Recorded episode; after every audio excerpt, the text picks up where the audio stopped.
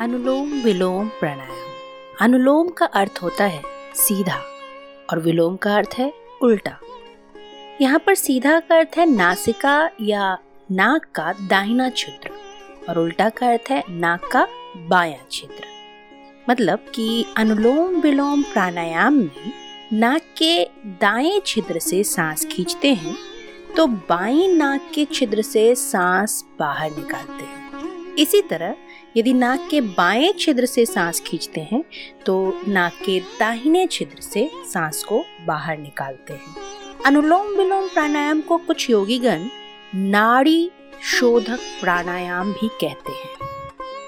उनके अनुसार इसके नियमित अभ्यास से शरीर का समस्त नारियों का शोधन होता है, यानी वे स्वच्छ व निरोग बनी रहती है। इस प्राणायाम के अभ्यासी को वृद्धावस्था में भी गठिया, जोड़ों का दर्द व सूजन आदि शिकायतें नहीं होती। इस आसन को करने के लिए अपनी सुविधा अनुसार पद्मासन, सिद्धासन, स्वस्तिकासन अथवा सुखासन में बैठ जाए। दाहिने हाथ के अंगूठे से नासिका के दाएँ छिद्र को बंद कर लें और नासिका के बाएँ छिद्र से चार तक की गिनती में सांस को भरें।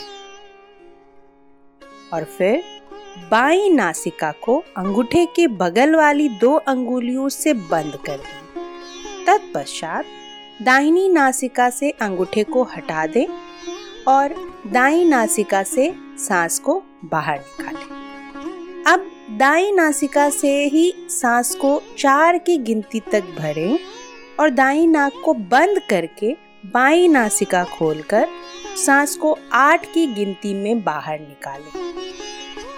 इस प्राणायाम को पाँच से पंद्रह मिनट तक कर सकते हैं। इससे फेफड़े शक्तिशाली होते हैं, सर्दी जुकाम व दमा की शिकायतों में काफ़ी हद तक बचाव होता है। हृदय बलवान होता है, गठिया के लिए भी फ़ायदेमंद है, मांसपेशियों की प्रणाली में सुधार करता है। पाचन तंत्र को दुरुस्त करता है, तनाव और चिंता को कम करता है, पूरे शरीर में शुद्ध ऑक्सीजन की आपूर्ति बढ़ाता है। इसमें क्या क्या सावधानी रखनी है? कमज़ोर और एनीमिया से पीड़ित व्यक्ति इस प्राणायाम के दौरान सांस भरने और सांस निकालने की गिनती को क्रमशः चार चार ही रखें। अर्थात चार गिनती में सांस का भरना तो चार गिनती में ही सांस को बाहर निकालना है। स्वस्थ रोगी धीरे धीरे यथाशक्ति पूरक रेचक की संख्या बढ़ा सकते हैं। कुछ लोग समय भाव के कारण सांस भरने और सांस निकालने का अनुपात एक दो नहीं रखते। ये बहुत तेज़ी से और जल्दी जल्दी सांस भरते और निकालते हैं। इससे वातावरण में व्याप्त धूल, धुआँ, जीवाणु और वायरस सांस नली में पहुंचकर अनेक प्रकार के संक्रमण को पैदा कर सकते हैं। अनुलोम विलोम प्राणायाम करते समय यदि नासिका के सामने आटे जैसी महीन वस्तु रख दी जाए तो पूरक व रेचक करते समय वह न अंदर जाए और न अपने स्थान से उड़े। अर्थात सांस की गति इतनी सहज होनी चाहिए कि इस प्राणायाम को करते समय स्वयं को भी आवाज़ न सुनाई पड़े।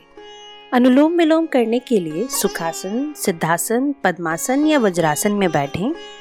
शुरुआत और अंत भी हमेशा बाएँ नथुने से करनी होती है। नाक का दाया नथुना बंद करें व बाएँ से लंबी सांस लें।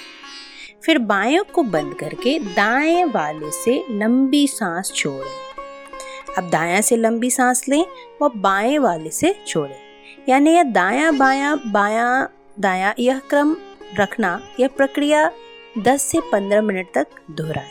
अब अनुलोम विलोम के जितने भी फ़ायदे हैं, उनके बारे में हम जानते हैं। हमारे शरीर की सूक्ष्मादि, सूक्ष्म नारी शुद्ध हो जाती है। हार्ट की ब्लॉकेज खुल जाते हैं। आर्थराइटिस र्यूमेटाइड्स आर्थराइटिस कार्टिलेज घिसना सब ठीक हो जाते हैं। टेढ़े लिगामेंट सीधे हो जाएँगे।